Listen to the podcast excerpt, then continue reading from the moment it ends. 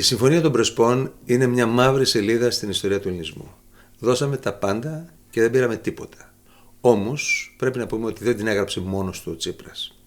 Ο χειρισμός του Σκοπιανού υπήρξε το χρονικό μιας προαναγγελθής προδοσίας. Όταν το 1946 ο Τίτο ονόμασε την Βαρντάρσκα Μπανόβινα σε Μακεδονία, τότε εμείς σφαζόμασταν μεταξύ μας. Αλλά και αργότερα ο Τίτο επειδή ήταν το αγαπημένο παιδί της Δύσης δεν έπρεπε να τον κακοκαρδίσουμε.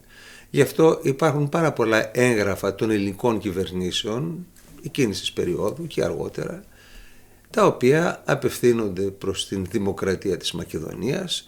Υπάρχουν σχολικά βιβλία τα οποία μιλάνε για τη δημοκρατία της Μακεδονίας και όταν το θυμηθήκαμε, όταν δηλαδή διαλύθηκε η Ιουγκοσλαβία και εκεί θα μπορούσαμε να πατήσουμε πόδι, εγκλωβιστήκαμε σε κάτι που πρακτικά είναι αδύνατον. Θα το εξηγήσω. Το έργα όμνες, δηλαδή η μία ονομασία έναντι όλων. Δεν είναι δυνατόν να υποχρεώσεις με ειρηνικό τρόπο σε ένα κράτος να αλλάξει το όνομά του ή να ονομάζεται με τον τρόπο που εσύ θες. Όταν λοιπόν η Ελλάδα έλεγε τότε ότι εμείς θέλουμε μία ονομασία έναντι όλων που να μην περιέχει τον όρο Μακεδονία, οι διπλωμάτες ρωτούσαν τους δικούς μας και πώς θα το πετύχετε αυτό; Αυτό που ήταν εφικτό και μας το είχε προτείνει και ο Νίμιτς τότε και αυτή είναι η θέση της δημιουργίας ξανά, θέση βέβαια η οποία τώρα ιστορική σημασία έχει, αλλά εν πάση περιπτώσει πρέπει να την πούμε.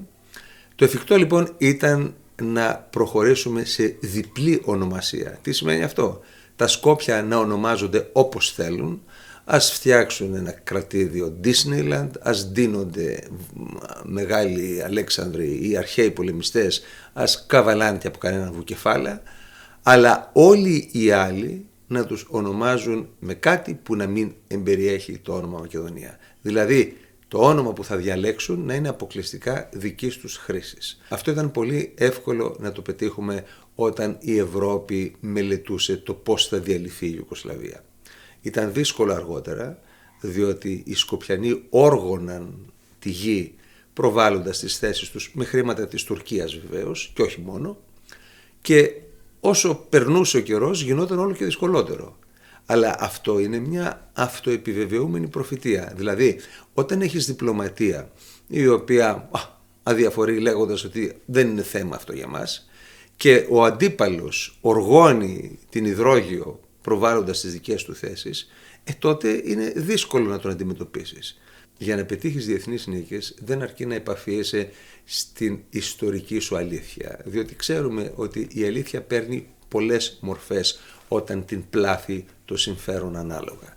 Χρειάζεται εργόδη διπλωματία, χρειάζεται πίεση σε όλα τα κέντρα λήψης αποφάσεων και σε ακαδημαϊκό και σε πολιτικό επίπεδο.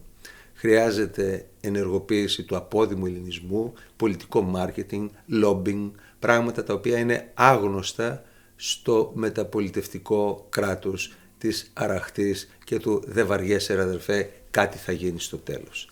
Άρα αποχαιρέτα την τη Μακεδονία που χάνεις, διότι από εδώ και μπρος εμείς οι ίδιοι δεν θα χρησιμοποιούμε αυτόν τον όρο, διότι θα παραπέμπει στα Σκόπια. Υπάρχει από τη μια το κράτος των Σκοπίων και από την άλλη υπάρχει μια επαρχία η οποία δεν έχει το ίδιο ειδικό βάρος στο διεθνές στερεώμα και θα μπερδεύονται οι τουρίστες ας πούμε όταν είναι να έρθουν στο αεροδρόμιο της Μακεδονίας διότι θα νομίζουν ότι θα προσγειωθούν στο αεροδρόμιο των Σκοπίων.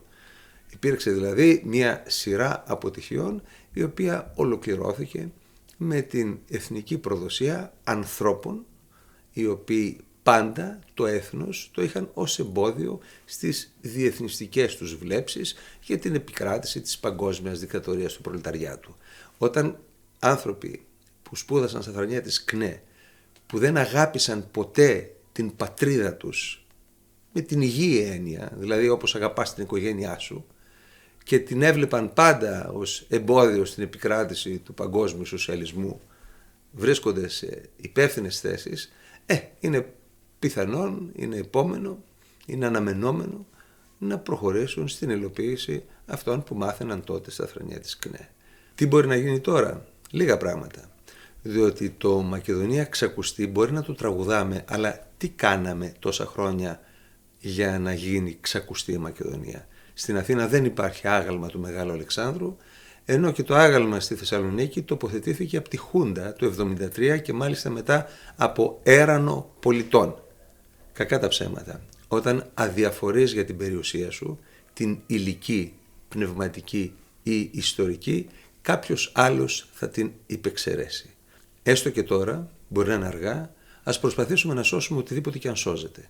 Δηλαδή να καταργήσουμε τη διαίρεση της Μακεδονίας σε κεντρική, ανατολική και δυτική, να είναι μία ενιαία και να προβάλλουμε έστω και τώρα τη δική μας Μακεδονία ως την ιστορική Μακεδονία, ως τη μοναδική πραγματική Μακεδονία και από εδώ και μπρος θα κονταροχτυπιέμαστε με τους πράκτορες και τα παπαγαλάκια των Σκοπίων σε κάθε σημείο της γης, μόνο που ξαναλέω ότι γι' αυτό χρειάζονται σοβαροί πολιτικοί οι οποίοι να σχεδιάζουν με ορίζοντα δεκαετιών και όχι με ορίζοντα τις επόμενες εκλογές. Ε, κάποια στιγμή θα πρέπει να τους αποκτήσουμε.